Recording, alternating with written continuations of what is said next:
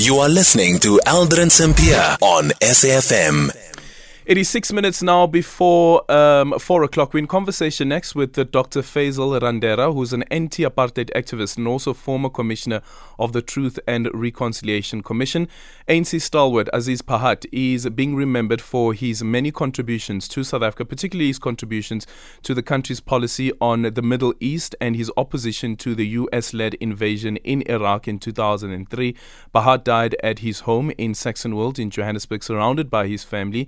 He was um, 82. Pahad served as a Deputy Minister of Foreign Affairs and a Member of Parliament from 1994 until 2008. Uh, Dr. Randera now joining us on the line. Dr. Randera, good afternoon. Thank you so much for making time for us.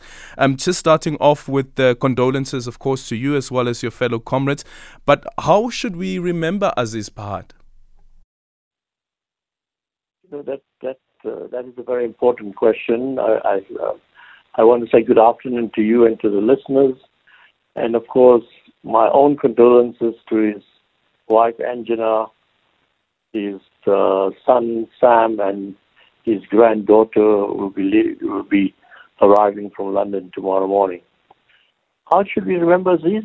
Well, I think firstly, he was totally dedicated to the South Africa, the free South Africa that we live in.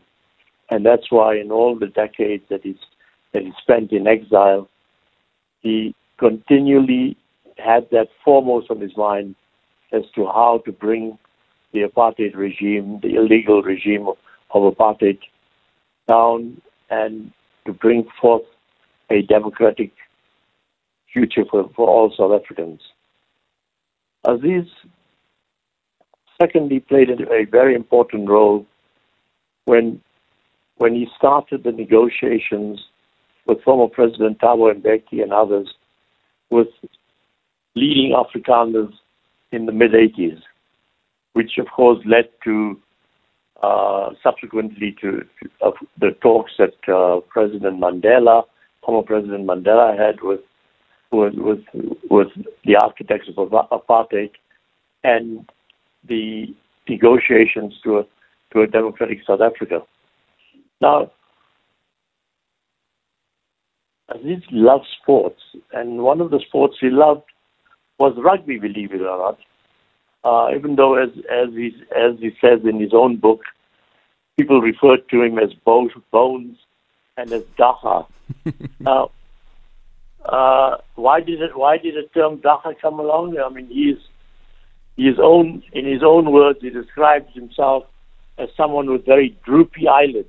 Yeah. So that's always, you know, with Aziz, you, you, you could you could always have. He did a, give you that look that it looked this this man could be high. you, you could always have a good laugh.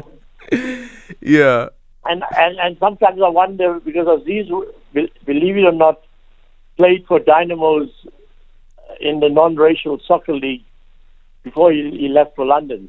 Mm-hmm. Uh, and with with his with his thin legs I, I, I, I sometimes wonder how he was able to dive onto those hard grounds that we had in the old Fietas of freedom. Yeah. With, a, with, with Aziz, you could always have a good laugh over, over a glass of whiskey, uh, which, he, which he enjoyed thoroughly.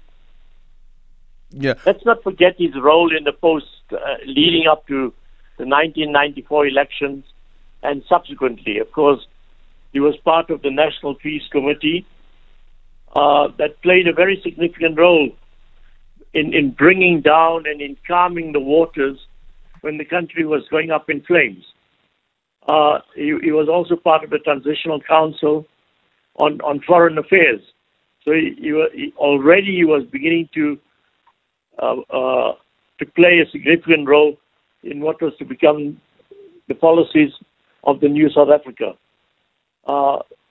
As we all know, he, he then became the Deputy Minister of Foreign Affairs uh, until 2009, when he, with many other deputy ministers and ministers, resigned uh, when when uh, President Thabo Mbeki was asked mm. was recalled.